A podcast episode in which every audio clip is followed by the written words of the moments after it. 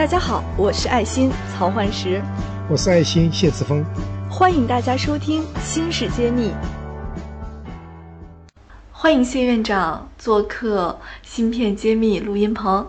呃，今天呢，我们接着上一期对一些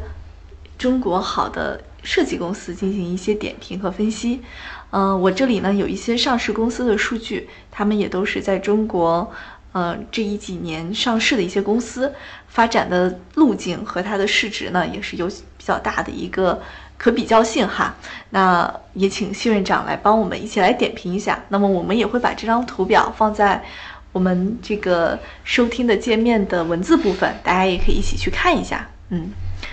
首先我们来看一下发展比较突出的，就这几年涨得比较多的叫汇顶科技哈，它是做指纹芯片的。二零一七年它的净利润八亿多，然后营业收入是三十多亿，但是呢，它的总市值还是蛮高的，是三百多亿的市值。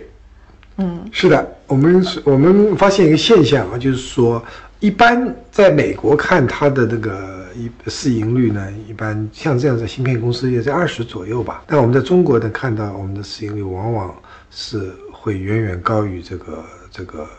美国这样的一个估值。我们可以看出原因呢，就是中国优秀的设计公司还比较少。那我们今天在这里看到几个比较优秀的，是看到了汇顶、汇顶科技啊、兆易创新，呃，还有就是我们看的呃中银电子，这些都是有它足够的涨势。那么我们比较重点呢，都希望看一下兆易创新，因为我比较了解这个公司的情况。它的产品线呢，还是呃有三大产品线。我们呃最最最最早起来的呢，是是叫做 Nor Flash， 就呃闪存的一种。它这个量在全球的量并不大，但是呢，兆易创新在最近。呃，这几这十年呢，逐渐逐渐成为这个领域的呃领头羊啊，在占占有非常好的一个市场份额，而且它的利润最近这几年呢也表现得不错，就是特别是二零一七年的表现是利润率呢达到了百分之二十左右，这样子一个净利润呢达到百分之二十，这个是那么在这个基础上呢，它又。呃，开发了新的产品线，也就是 M C U， 啊、呃、，M C U 在中国它也是，呃，是起到了一个龙头的这个从销售额的角度来说，也逐渐逐渐开始，啊、呃，起到了领先的地位。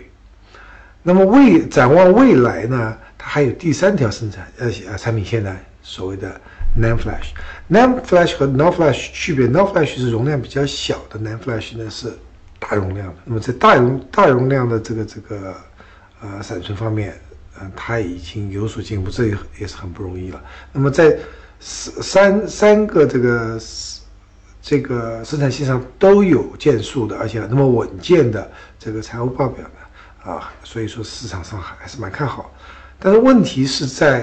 啊、呃，你要和国际公司比，特别是在和三星、海力士比，它太小太小了。哪个板块比较小呢？哪一个板块？比和三星比是比较小的呢，就是我说的是那个 三 D， 就 NAND Flash， 就是大容量的、嗯、这个，就是真正和三星可能竞争的，倒是我们前面说的长江存储。而兆易创新是一个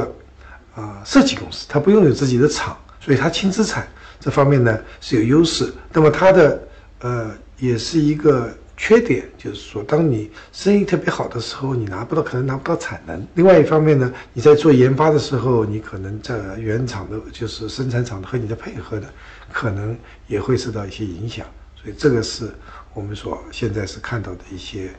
呃，它已经做得非常好了。那么最近有一个新闻说，兆易创新的 C E O 朱一鸣先生呢，呃，辞职，呃，不做 C E O 了，他去担任。长兴存储的这个 C E O， 哎，我也看到这条新闻了，还比较有这个情怀，说是朱总只拿一元钱，对，原来说不拿钱，嗯，所以这样子的话，也就是说他呃那家公司据我们所知也是兆易创新也是要投资的，那么这样子他就拥有了生产线，有了从设计有产品，也有生产，那么它就有这两家公司加起来可以变成了一个 I B M 公司了。嗯，那么这样子它就越来越像三星了。而其他的竞争对手如果都是设计公司没有生产线的话，那么在在这个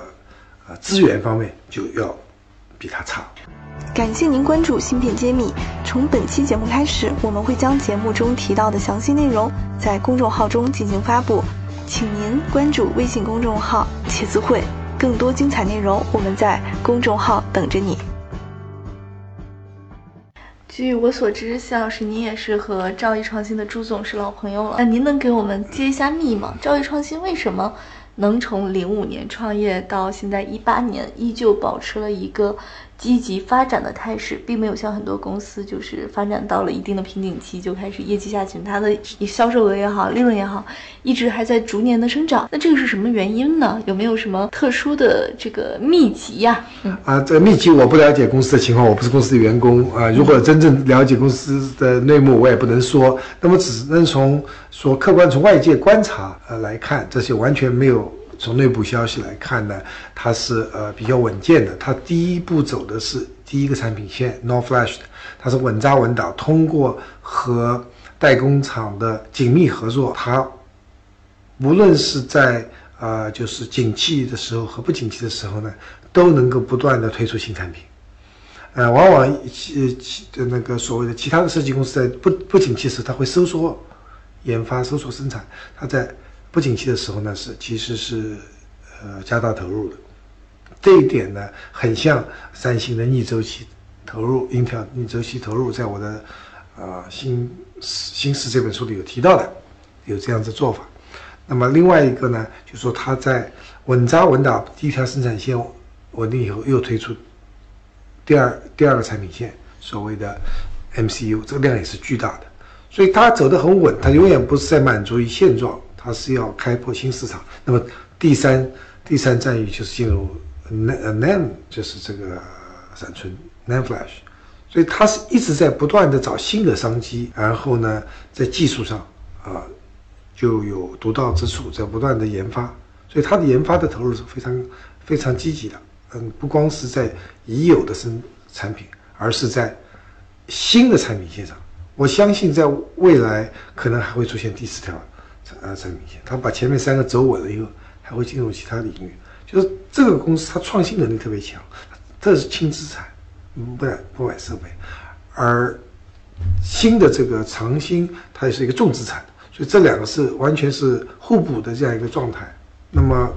但从我个人看，这个市市市值也太，市盈率也太高了。就是我拿美国对标公司来看，嗯、但物以稀为贵嘛，